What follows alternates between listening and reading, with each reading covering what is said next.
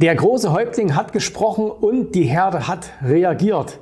Ähm, erlaubt mir bitte diesen kleinen ironischen Ausflug in äh, die, den allgemeinen Sprachgebrauch. Also bei uns darf man weiterhin Indianer sagen und auch Häuptling. Aber heute geht es natürlich nicht um Indianer, sondern es geht um die FED. Was hat die FED letzte Woche denn tatsächlich gesagt? Und was sind jetzt die Auswirkungen und worauf müssen wir uns als Anleger in den nächsten Wochen einstellen?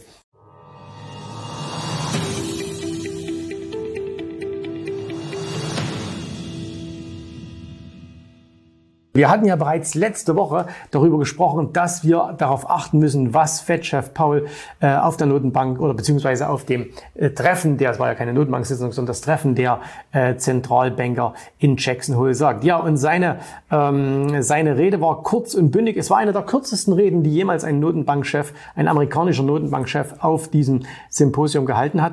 Der Markt, also die Herde, hat reagiert. Und bis dahin hatte sich der Markt eigentlich ganz gut gehalten. Er war sogar wieder ein bisschen nach oben gegangen und und dann ging es aber wirklich schlagkräftig nach unten. Also wir haben 150 Punkte innerhalb weniger Stunden verloren. Und das ist schon eine ganz, ganz klare Ansage des Marktes. Der Markt war überrascht, ob der Härte der Worte, die äh, Fed-Chef Paul gesagt hat. Und ich will euch mal ein paar Zitate geben, äh, was Paul gesagt hat, damit wir auch verstehen, was, äh, was er denn eigentlich gesagt hat. Ich weiß, es gibt ein paar, die haben das live verfolgt, aber äh, was hat er denn wirklich so gesagt? Ne? Wenn man es zusammenfassen würde, könnte man sagen, okay, die Notenbank wird so lange weiter die Zinsen anheben, bis die Inflation unter Kontrolle ist. Er hat also gesagt, Zitat, das Hauptziel besteht derzeit darin, die Inflation wieder auf zwei Prozent zu senken. Und äh, weiter dann, äh, die Wiederherstellung der Preisstabilität wird einige Zeit in Anspruch nehmen und erfordert den energischen Einsatz unserer geldpolitischen Instrumente, um Angebot und Nachfrage in eine bessere Balance zu bringen. Das haben wir schon beim letzten Mal darüber gesprochen. Er kann auf der Angebotsseite nichts machen. Er kann also nur die Nachfrageseite quasi zerstören und das will er eben auch unbedingt tun, damit die Inflation runterkommt.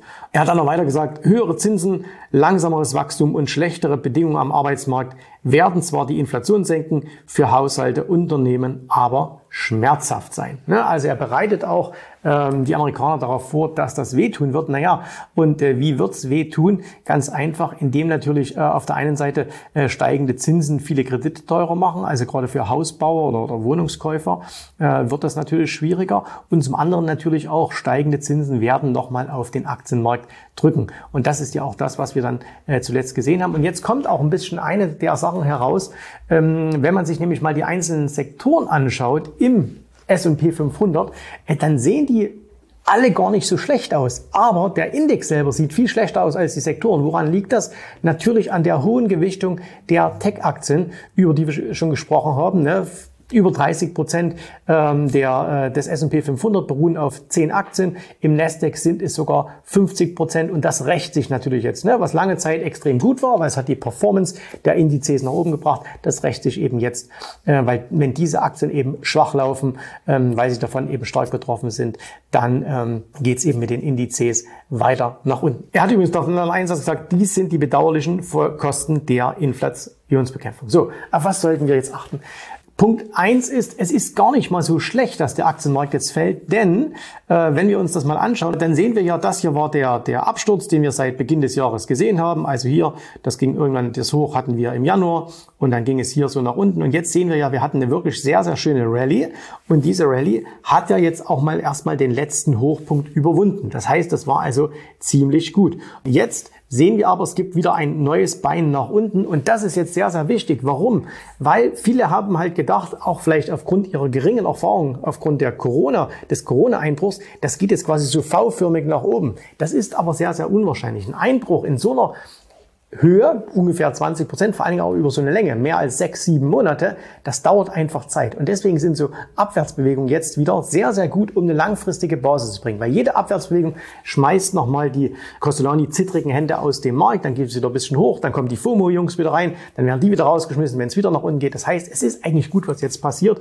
Und ich bin auch gar nicht so sehr davon überzeugt, wie viele andere, äh, dass wir jetzt neue Tiefs sehen werden. Äh, es kann also durchaus sein, dass hier im äh, Juni, dass wir da schon die Tiefs gesehen haben, aber dass wir uns vielleicht diesen Tiefs nochmal annähern. Es wäre zumindest statistisch sehr, sehr wahrscheinlich, dass wir einfach nochmal ein bisschen weiter runtergehen. Also kurz Fazit. Don't fight the Fed. Kämpfe nicht gegen die Fed. Und die Fed steht nach wie vor absolut auf dem äh, Zinserhöhungspedal. Man sieht das auch, wenn man äh, die Prognosen anschaut des Marktes. Was hat denn der Markt erwartet vor dieser äh, Zinserhöhung? Es gibt den sogenannten Countdown to FAMC, also das, das sogenannte CME Fed Watch Tool. Da kann man immer sehr schön nachschauen, wie entwickelt sich das. Und wenn wir uns das mal anschauen, dann sehen wir, dass noch vor einem Monat äh, sind nur 28 Prozent der Marktteilnehmer davon ausgegangen, dass wir drei Zinsschritte jetzt bekommen. Die nächste Fettsitzung ist in 22 Tagen. Äh, jetzt mittlerweile sind es fast 70 Prozent. Ne? Das heißt also fast 70 Prozent der Marktteilnehmer, das wird über die Futures ausgerechnet, ähm, gehen davon aus, dass wir erneut drei Zinsschritte bekommen. Ihr wisst, wir hatten jetzt schon zweimal drei Zinsschritte hintereinander. Und beim letzten Mal sind dann die Marktteilnehmer davon ausgegangen, dass sie gesagt haben, naja, jetzt macht er aber langsam, jetzt macht er immer nur noch zwei oder einen. Und jetzt sieht es aber schon aus, dass auch beim nächsten Mal, also im September, dass die Fed wieder drei Zinsschritte machen wird. Sie hat sich das auf die Fahnen geschrieben. Sie will die Inflation nach unten drücken. Und wenn wir sehen, dass auch gerade die Öl, das Öl gerade wieder anzieht, dass auch die Ölwerte gerade wieder anziehen, ne, also von der Seite kommt erstmal noch keine Entlastung. Das war ein bisschen Entlastung, was wir jetzt im, im August gesehen haben. Ähm, achten wir einfach mal drauf, was die äh, was das Ganze macht. Und wer sich da ein bisschen informieren will, schaut euch einfach das sogenannte Kernrate an, äh, den PCE-Preisindex. Äh, und der ist mittlerweile, der ist ein bisschen gesunken auf 4,6. Prognose war 4,7, das ist gut. Aber die FED wird alles, was über 4% ist, immer noch als extrem negativ ansehen. Ne? Offiziell redet sie von 2%, aber bei 4% äh, im, im PCR-Kernindex wird sie schon sagen, okay, dann sind, da können wir ein bisschen langsam machen. Solange das nicht passiert, müssen wir einfach davon ausgehen, dass die FED immer noch gegen den Aktienmarkt arbeitet. Und da gilt einfach der Spruch, don't fight the Fed. Das heißt also, nach wie vor äh, ist nicht der Zeitpunkt, um hier Vollgas in den Markt zu gehen. Äh, wer nach und nach kauft, der ist vielleicht jetzt ganz gut beraten, immer mal wieder ein bisschen nachzulegen. Äh, wer einzelne Aktien kauft, der sollte sich die Aktien anschauen, die Stärke machen. Das sind nach wie vor momentan gerade auch ähm, Energiewerte, die äh, haben eine kurze Konsolidierung gehabt, rennen jetzt aber schon wieder nach oben. Und äh, wenn man also tradet, dann sollte man in diesem Bereich dabei sein. Auch sowas wie Uran-Aktien, das läuft immer noch gut. Also da sollte man, oder die kommen jetzt gerade, da sollte man mal hinschauen. Ansonsten ist es ein äh, für Trader, die, die auf Swing-Basis unterwegs sind, noch ein bisschen harter Markt. Ne? Da, da muss man schnell sein. Äh, für Langfristinvestoren ähm, dürfte es auch noch ein paar Schmerzen geben. Und äh, aber am Ende wisst ihr, wird alles gut. Ne? Also das heißt, wir werden in ein paar Jahren sagen, hey, warum haben wir damals nicht gekauft? Aber zwischendurch müssen wir einfach noch darauf achten, da kann es schon noch ein paar Schmerzen geben. So, und wenn du sagst, du möchtest diese Schmerzen nicht alleine haben, sondern du möchtest, dass dich da jemand an die Hand nimmt, jemand durch die Märkte führt, nicht nur hier durch diese kostenlosen YouTube-Videos, sondern eben viel häufiger, mehrmals die Woche, äh, mit, einer, mit einer Chance auch Fragen zu stellen, ähm, oft Fragen zu stellen, die auch innerhalb von 24 Stunden beantwortet äh, zu bekommen. Äh, meistens dauert es nur zwei, drei Stunden. Dann sprich mal mit uns unter jensraube.de-termin, findest du alle Infos.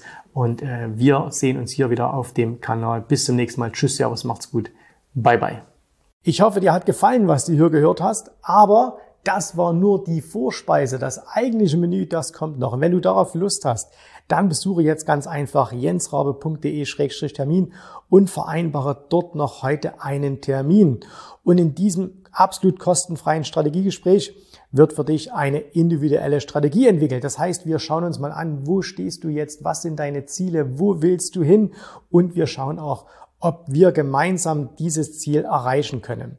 Und äh, du musst immer an Folgendes denken. Wenn du etwas im Leben erreichen willst, sei es, an der Börse, sei es beim Unternehmertum, dann brauchst du immer jemanden, der dir hilft, der schon auf einer Stufe ist, wo du noch hin möchtest.